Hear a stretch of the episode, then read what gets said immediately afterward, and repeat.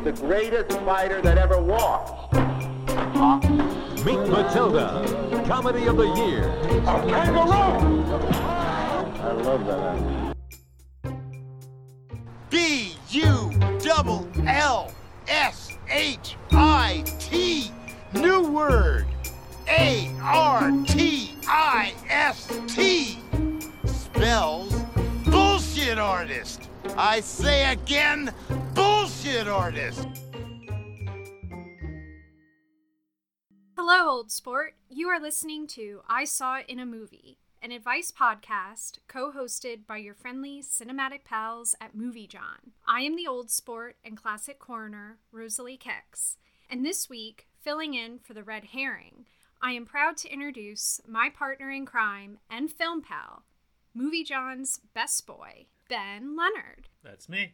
In each episode, we take a question from our listeners and go to the movies for the answer. So, Ben, long time no see. Yes, it was just on the couch earlier. Just to kind of introduce everybody to Ben, Ben has been writing since the inception of Movie John, our print movie magazine and website. He started a column entitled Missed It, in which he would write about movies that gained much popularity when they came out, but for some reason or another, you had missed it. right. And so, flash forward to today, and you have covered film festivals on behalf of Movie John and now serve as our fearless editor, always ready to assist with whatever is needed. Whether it's figuring out the right postage to send out our most recent issue, or engineering a way to ensure that the extra goodies I design to accompany the zine make it safely to our readers. So, we welcome you to the show. Thanks for joining. Thank you. As an avid listener to the show, you know that before we get to the question from the listener, we like to share what we've been watching lately, and we've deemed this segment Flick Picks. I'll kick things off, and in case some of our listeners are not aware, I wanted to share with you that the movie I picked this week is actually on sale from Criterion. Every summer, the Criterion Collection runs a sale at Barnes and Noble in which all of their titles are 50% off. And it's a great time to pick up some movies that you've had your eye on, or if there's been one on your watch list and you just want to take a chance on it. I wanted to mention a picture that Ben and I recently watched together that we had purchased from the sale, Heaven Can Wait. And it's a 1943 film, so don't get confused. There are several movies with the same title. There was the Warren Beatty one with the same name as well. Yes, because I believe when we mentioned to other friends of ours that we were watching it, they thought we were watching the Warren Beatty one. Yeah, he said it was. He thought it was a football movie. That was Clink. Yes. Right. This is the um, 1943 version. It is in color and it's directed by Ernst Lubitsch, which I had to look up how to pronounce the name correctly, and apparently it is German. This movie stars Gene Tierney and Don Ameche, and I purchased the movie initially because of Gene Tierney. I was watching some like short little documentary that I think aired on like Biography Channel at some point. It was an extra on another movie we purchased. This movie had came up and I had not heard of it, so when I saw it was a Criterion and on sale, I decided to take a chance with it, and I'm so glad I did. The movie tells the story of Henry Van Cleve, played by Don Ameche, who is definitely now a corpse of interest for me. He passes on to the afterlife and finds himself reviewing his past life with Satan. And basically, Henry believes that he belongs in hell due to his lifestyle and a lot of the misdeeds that he had. Mostly involving ladies. Yeah. Yes, mostly involving ladies. And then he also like was part of a few like scams, I Yeah, feel. Uh, but I really loved this movie. Uh, especially again, I love pretty much anything Gene Tierney's in, and she plays his wife Martha. To me, she is like the epitome of a silver screen actress, especially from that time. I I just love her. but I'm also just impressed with her range and the various types of roles that she took during her career.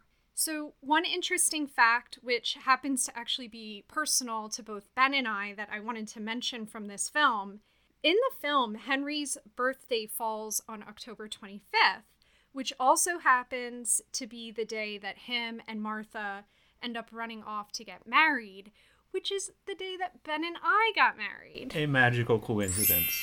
yes. And I just felt that there were some coincidence, not that Ben was a womanizer. He No. is not. but the coincidence being that their romance was a bit of a whirlwind, which was much how Ben and I fell in love. So it made me like the movie even more. Again, I just I highly recommend checking it out. I'm not sure if it's streaming anywhere right now. I'm sure if you went to justwatch.com, you can see if it is. But again, it's definitely worth like the 20 bucks picking it up from the Criterion sale. And it did have some great features on it as well. We haven't gotten to explore many of them yet. But I'm also excited. We picked up another Lubitsch film, Cluny Brown. We haven't watched it yet, but I'm excited, especially after liking Heaven Can Wait so much. Yeah, I wanted to say like about uh, Heaven Can Wait. It was just interesting to me because they age uh, Ameche throughout the movie, which was uh, weird because having grown up in the '80s watching him in Cocoon or Oscar or Trading Places, like he already was old, and it was kind of funny how he looked the same. Actually, like the, Yes. the aging of him was actually eerily correct. So it was kind of neat. It was very good makeup. Yes. Well, Ben, what did you pick for your Oh, flick? Uh, I we went back and looked at uh, Rhymes for Young Ghouls, which is a movie by Jeff Barnaby. I first heard of him eh, at Toronto International Film Fest last year. They had uh, his new movie Blood Quantum, which is currently showing on Shudder, uh, playing, and I that was my first time seeing that. That was a, a, a zombie movie that takes place uh, in, in an indigenous community in in uh, Ontario, and Jeff Barnaby is also indigenous. Rhymes for Young Ghouls was an interesting story. It takes place in the past in 1976. It, it was the with the uh, Micmac tribe, and they are kind of going through the horrors of the uh, residential schools of Canada for for the Indigenous peoples and how harsh that was, but it's also kind of a revenge flick and a horror, and the, a girl's dealing with the spirit of her dead mother, and it's kind of creeping her out, but it's also kind of inspiring at the same time. And it was just a very neat movie, and it was his feature debut, so it was it was neat to see where he went from there to going on to Blood Quantum later on. I know uh, Rhymes for Young Ghouls is streaming right now on I think Hoopla and Kanopy. Yes, and uh, you can buy you can buy the DVD wherever it is you buy those things. And I would recommend. I'm actually having watched it streaming. I'm going to go out and buy it now. Uh, well, I was waiting until Blood Quantum came out for sale, which should be in September. But uh, Oh, just get them together.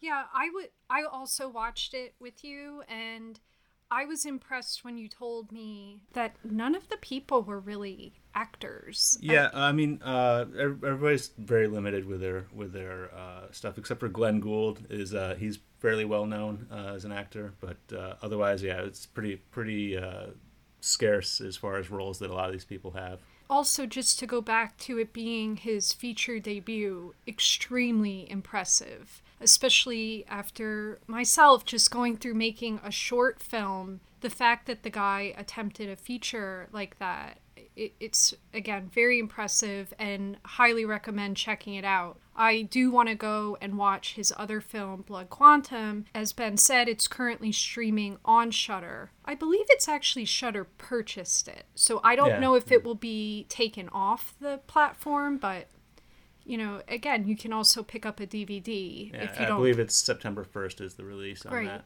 Awesome. So, are you ready for this week's question? Sure. Great, here it is. Dear I Saw It in a Movie, I am looking for some movie recommendations that are so bad they are good. Everything in the world sucks right now, and I could use a laugh with a side of comfort. What do you suggest? Your film pal from the internet, Trashy McGee. When I saw this question come through, what immediately came to mind was the Mitchum Mob movie nights that we have been having. Dear listeners, I will quickly describe what exactly I'm talking about because you're probably like, what the hell is she saying? Well, Mitchum Mob Night is our regularly scheduled Saturday night film watching with a fellow movie genre, Nicholas Nelson, who you that name may sound familiar because he was a former guest on the show here in episode 7, which I highly recommend if you didn't listen to it to go check it out. But myself, Ben, and Nick all have an affinity for Robert Mitchum, which we learned in watching movies together. So from there, the mob was born, and we gather on Saturday evenings and we watch movies virtually using this awesome app, which actually Ben's brother introduced us to called Plex. And it's really awesome because they have this option called, I guess, Watch Together. Watch together, yeah. And so if other friends of yours have the Plex app and it's free, you can share whatever you're watching with them through this app. So it's pretty cool and it's a great way to kind of spend time with people virtually. So we've kind of been utilizing it each weekend to choose different movies to watch. And for some reason, we've been finding much comfort in watching bad movies, but they end up being rather silly. So it's fun. I immediately thought of because we've been watching quite a number of movies that center around when animals attack that it would be fun to like do that as a sort of like marathon. So I was just going to highlight a few and Ben feel free to interject Sure. with your feelings on some of these Oh, films. I've got feelings. So the first one being Frogs, which is a 1972 movie. And I know we stumbled upon it because you picked up the DVD from like a thrift store or something. Yeah, it was one of my travels. I can't remember if it was in um, North Philly or if it was in Sacramento, honestly. but I'd found it found it at a thrift store for very cheap. This will happen quite often. I believe when I was like searching for things to watch that weekend, I stumbled upon this movie, mentioned it to Ben, saw that Ray Milland was in it, and immediately said, We need to watch this. And then Ben went down to our basement and he's like, Well, we own it. Yep. So that ended up being quite a lovely surprise. But basically, the movie is about a family and then some of their friends who descend on this like sprawling like estate. I guess it's supposed to be like swampy like Florida. Yeah, I I forget. It's yes, basically yes, and it's wet and it is gross. Everybody's sweating. yeah, just dripping. So this rich dude, uh, who is played by Ray Milland, is celebrating his birthday, and he happens to be wheelchair bound. So, which is also very strange because not the wheelchair part, the part of he is like fully clothed and then like has a blanket, and it's like so hot. Yeah, he's wearing like a crisp white suit with a blanket on his lap Yes. in the sweltering Heat. heat and humidity. He is very determined to celebrate his birthday. Like, nothing is going to stand in the way, whether there's a murder or any sort of mishap. It's not going to stop his birthday from happening. During the course of the film, oh, and I didn't even mention it stars a very young Sam Elliott, Yes. who, in reading. Sexy in tight denim, Yes.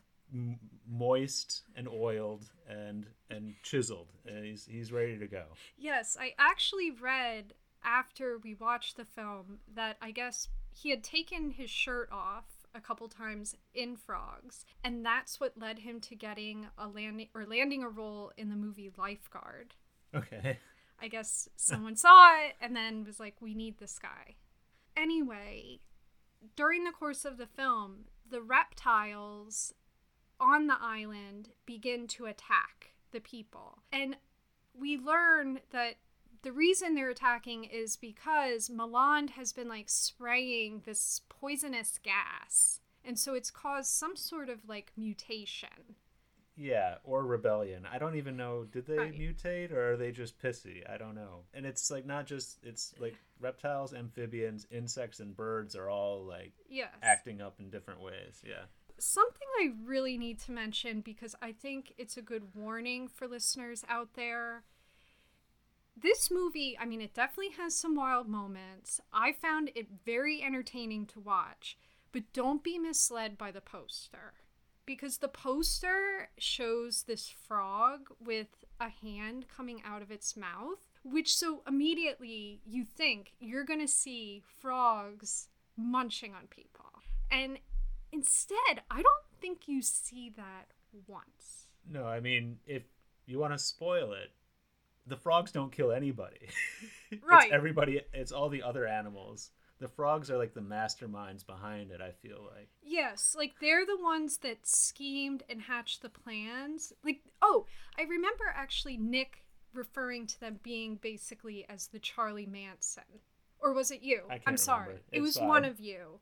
I can't remember But- either for sure. that is a perfect way to summarize that because they aren't actually doing the misdeeds. They're just kind of lurking around watching them occur.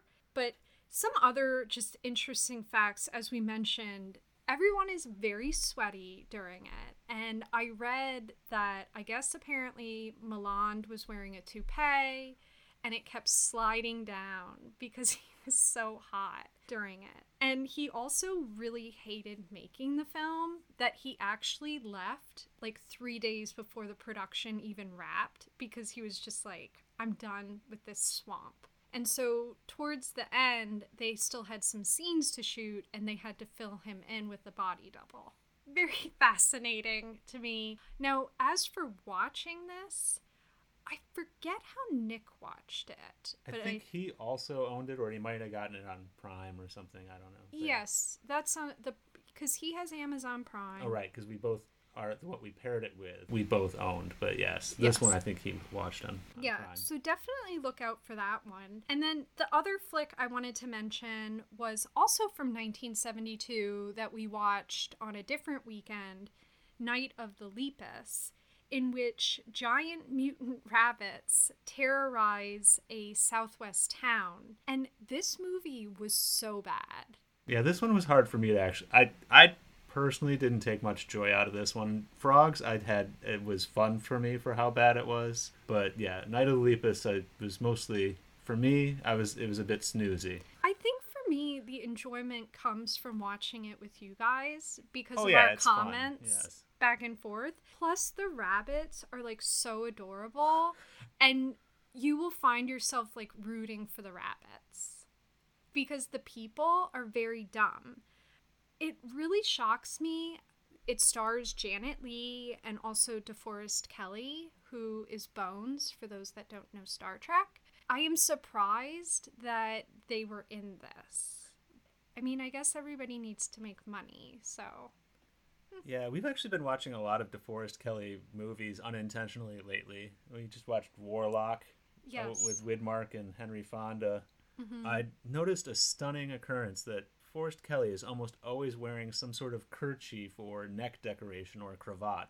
I don't know Yes. why, but it seems to be common for him. And I, then I look back at Star Trek photos and like his collar was often higher. He was wearing like a turtleneck many times. is he hiding something? I don't. Maybe he has a extra head growing out of his neck. I don't know. It's it, it could be. It could maybe he's just chilly. I don't know. I don't know, but I do find them to be his neckerchiefs are rather stylish, and he also seems to know how to tie them just perfectly. So Yeah, I wonder if he brings his own onto set or I don't know. what know. have you. But yeah, I don't know. Like Night of the Lepus, I, I think it's fun if you watch it with a bunch of people. It's not something and with a drink of course. I don't think it's something that you would want to just put on by yourself solo unless maybe you're looking to take a nap. Because Yeah, it's snoozy. snoozy, but it's definitely, I mean, just seeing the rabbits, I think makes it worth it. And lastly, the other, I guess, creature feature that I'm going to mention, and I feel like I'm mentioning this mainly because Ryan isn't here. I can speak freely without being criticized. I or- don't know about that. or rudely interrupted with sighs. And that is the 1978 film Matilda. I wouldn't say it's a when animals attack creature feature style film. I mean, he does box, but Let's let the listeners decide. I did enjoy this movie. Don't get me wrong, but it's nonsense and it's bad. This fit it fits the mold very much. So I feel it is an animals attack, and I'll tell you why. Because it tells the amazing story of a boxing kangaroo that I've mentioned previously on the show, and it stars Robert Mitchum. I mean, could I interject just briefly to say it does not star a kangaroo. It stars a person in a kang in a poorly crafted kangaroo suit, which is part of the humor and joy of watching this. Well- I'm not going to deny that. I agree to disagree that it is a beautiful and stunning costume. Is it? Yes. But the movie also stars Elliott Gould and a bunch of other people. And I did want to mention, as you know, go back to what Ben just said, it is a person dressed as a kangaroo. And I actually looked up this person. And his name is Gary Morgan. He's from New Jersey. So, like, right up the road. And he does so many stunts in Hollywood. I didn't even realize he is in so many of my favorite films. The Burbs, he did stunts for, The Artist, and Troop Beverly Hills. and Troop Beverly Hills. I don't know. I just don't feel you can have an animal movie marathon without Matilda. Also, you didn't mention Mitchum's in it. No, I oh, did. Oh, did- I, oh, I you said did. I missed that. Sorry. it stars I, well, I, re- I remember Robert you saying Mitchum. Elliott Gould and a whole bunch of other people. I missed that you said Robert Mitchum. But there's Roy Clark as well. Yes. Yeah. Now this movie is streaming on Tubi, so that's free.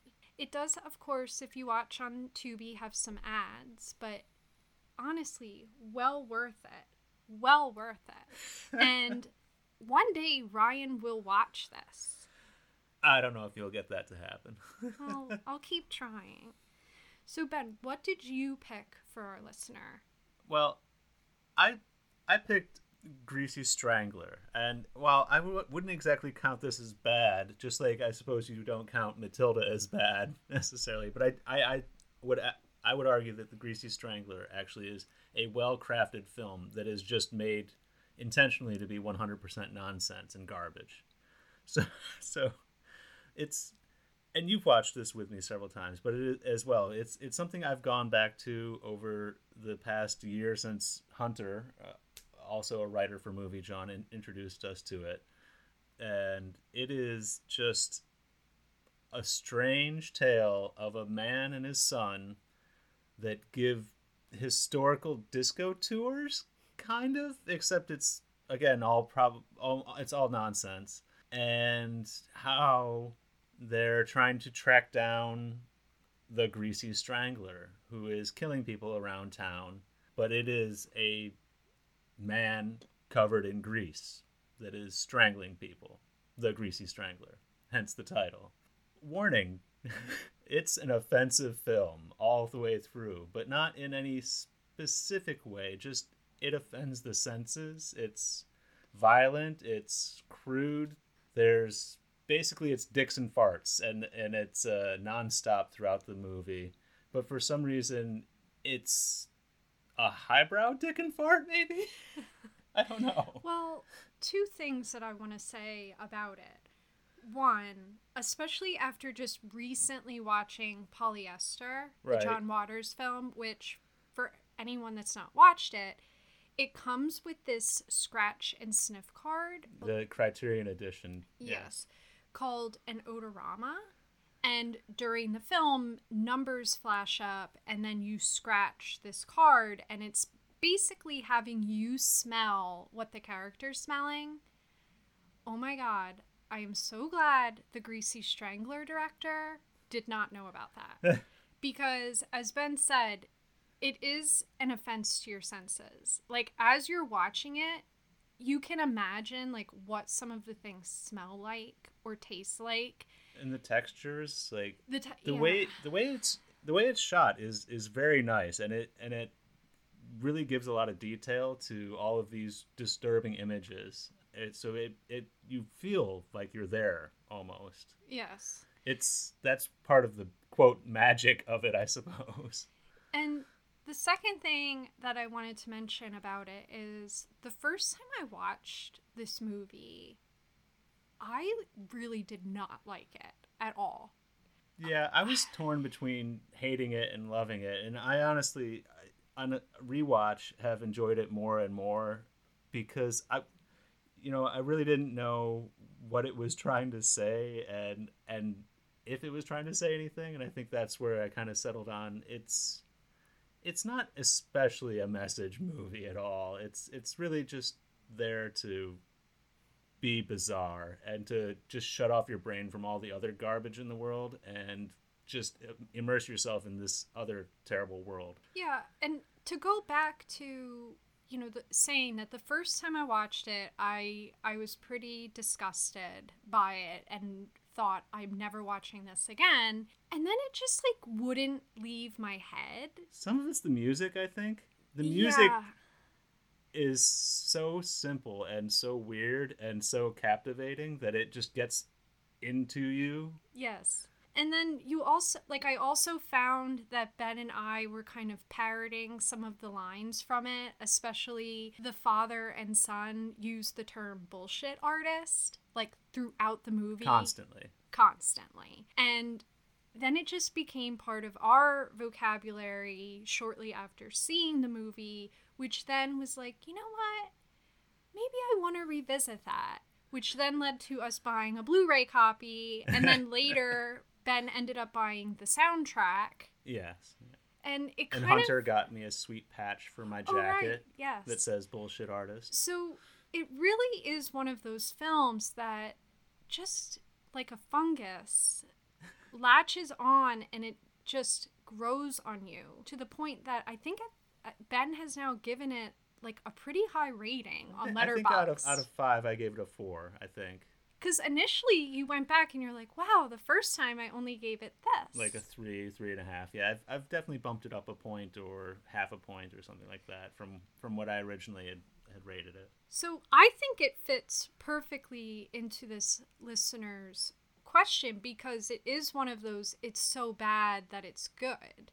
Yeah, but it's not a it's not bad in like the concept of badly made. It's Right. bad as in everything that the assault on your eyes and your and your morals and your senses that that it is just you feel bad for liking it because of like how degenerate it is.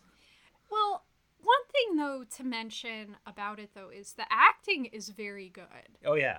because and I'm I didn't look up her name, but The Hootie Tootie Disco Cutie. yes, she is Uh, fantastic. yeah, the character's name is Janet, and the actress's name is Elizabeth De Razzo. Yeah, I've never seen her in other She's things. been in a few things because I've looked her up before, but I um I don't remember off the top of my head what they are. Okay. Uh, yeah, nothing else I've ever seen. Just uh, oh, uh, boy called Sailboat that came out I believe last year or the year before. Okay. Um, I remember that. I didn't watch see the it, movie, yeah. but I remember it coming out. Yeah, she's great. And then also the father Michael St. Michael's, yeah, who plays Big Ronnie. Big Ronnie. Yeah. I don't, again, Greasy Strangler, I'm sure you can find it streaming out there. Uh, it's on Hoopla and Kanopy as well. oh, great. yeah. So those are two great services. If you don't know about them, look them up. You can get access through your public library. And Ma- they, many public libraries have it. Yeah. Not all, but yes. and they're free. Uh, so now the only caveat is that you can only take out like so many borrows per month. It depends on um, what your li- your public library's um, deal with them is. okay, but it's nice because there's no ads, so Right. you don't have to deal with that. Yeah, I think uh, this if this were interrupted with ads, it would actually be less enjoyable. Like it, I think I feel like it would take away from it because you really get immersed in in the grease of the greasy strangler. Which actually, one last thought on it, I would not recommend eating during it. Uh, I mean, only if you like to dunk your dog in grease. Before we sign off, don't forget you can find a breakdown of the episodes on moviejohn.com under MJ Podcasts, where you can also subscribe to our quarterly print movie zine. Our next issue's theme is circuses, carnivals, and state fairs. So please make sure to visit moviejohn.com slash shop to subscribe for home delivery. You can also follow us on social media. We are on Twitter at I Saw It in a Movie. And if you're seeking movie advice, send us your questions at Dear I Saw It in a Movie at gmail.com. Or if you're into snail mail, I know I am, you can also write to us at P.O. Box 20172, Philadelphia, PA 19145. Attention, Movie John. Ben, where can people find you on the internet? Um, at moviejohn.com. I'm an occasional writer there. I have Letterboxd that I uh, I rate everything that I watch and usually give a small blurb about what I thought of it at the time. Maybe a sentence. That's about it. But Yeah, and you're on Twitter too. I am on Twitter occasionally and on, on Facebook, um, spouting nonsense usually. Well, you can find me on Instagram at the dot old sport or Twitter at bonjour old sport. Also, check out my other podcast, Cinematic Crypt, in which I go six feet under to uncover films of Hollywood's past. Find it wherever you catch your pods or for download at moviejohn.com under MJ Pods. So, before we go, we like to leave our listeners with a piece of advice. And do you want me to go first? sure, go ahead. Okay. So my advice is compliments of Duke Parkhurst, played by Robert Mitchum in Matilda. And he said, I love this animal. And I'm telling you, if you watch Matilda, you too will love that animal. And it will bring a smile to your face. And that's my advice. Or a look of terror. Again, I disagree. But that's okay. My advice is from the hot dog vendor in The Greasy Strangler, in which he states It's not safe to use too much oil. I could, I repeat, I could lose my license. That scene is particularly gross. It's great.